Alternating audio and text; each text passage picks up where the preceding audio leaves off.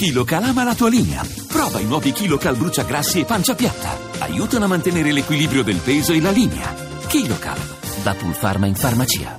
Tornare a Palmira dopo i mesi dell'ISIS, trovare il sito archeologico tra i più preziosi al mondo devastato, ma forse non così tanto come si era temuto guardando i filmati propagandistici di al-Baghdadi. Daniele Morandi Bonacossi, professore di archeologia del vicino Oriente all'Università di Udine. Buonasera e bentornato. Qual è la situazione di Palmira oggi dopo l'occupazione dell'ISIS? Che cosa si è salvato e che cosa invece è andato perduto, secondo lei, per sempre?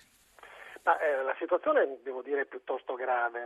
Non condivido molto l'ottimismo espresso in questi giorni da alcuni commentatori. Eh, a Palmira è andato distrutto e perso per sempre il grande tempio del dio Baal, la divinità suprema del Pantheon palmireno, è andato distrutto il piccolo tempio, un gioiello eh, dei primi secoli d.C. di Baal Shamim, il dio Baal, signore del cielo sono andate distrutte varie torri funerarie ed è stato distrutto poi anche l'arco di trionfo eh, che eh, marcava l'inizio della grande via colonnata di Palmira.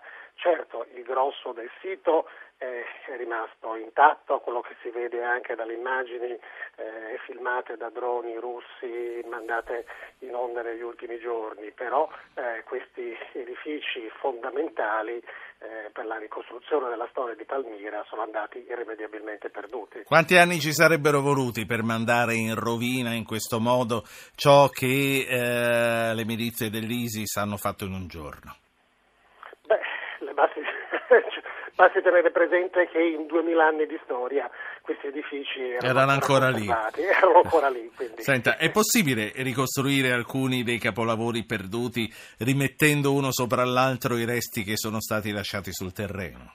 No, no, non è possibile in realtà. Sarebbe possibile, come ho già detto ieri, anche più autorevolmente di me Andrea Carandini, eh, sarebbe stato possibile se questi edifici fossero stati eh, rilevati con tecniche e tecnologie digitali moderne, cioè con l'ausilio di laser scanner che consentono la ricostruzione tridimensionale dei siti e degli edifici.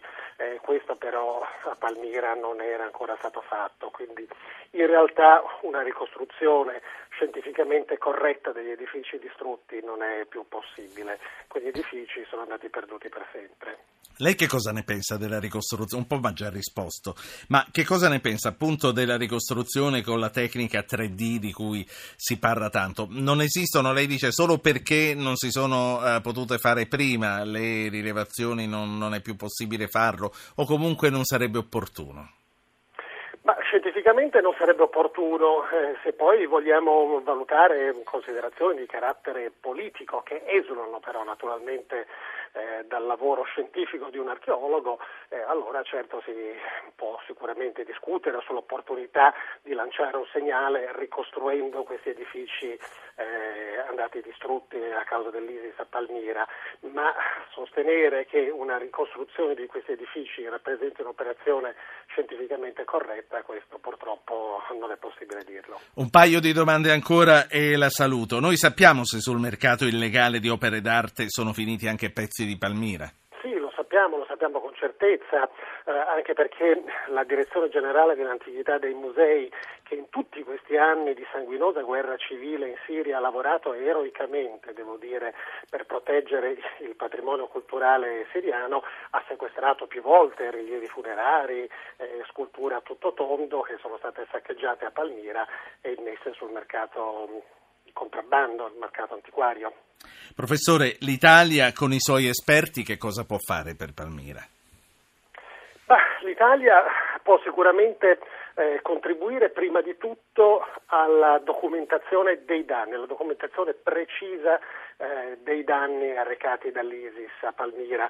Eh, per esempio noi sappiamo adesso anche che parte delle statue che si trovavano nel museo di Palmira eh, non hanno potuto essere rimosse in tempo prima dell'arrivo dell'ISIS, probabilmente perché erano statue molto pesanti e inamovibili e sono state distrutte, decapitate dall'ISIS. Ecco, per esempio i restauratori italiani eh, apprezzati in tutto il mondo potrebbero contribuire al restauro di queste preziose statue distrutte del Museo di Palmira.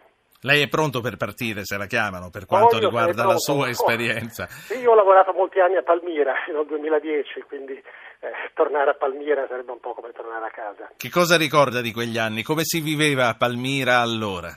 Oh beh, uno guardi un'oasi nel deserto meravigliosa, eh, come sa chiunque abbia avuto il privilegio e la fortuna di vederla, eh, una vita semplice, fatta eh, di scavi archeologici, eh, fatta di turismo che soltanto negli ultimi anni era diventato veramente un turismo di massa, ma che fino agli anni 90 era rimasto così, un turismo in qualche modo Per intenditori. elite, per intenditori, insomma un'elite eh, di persone colte.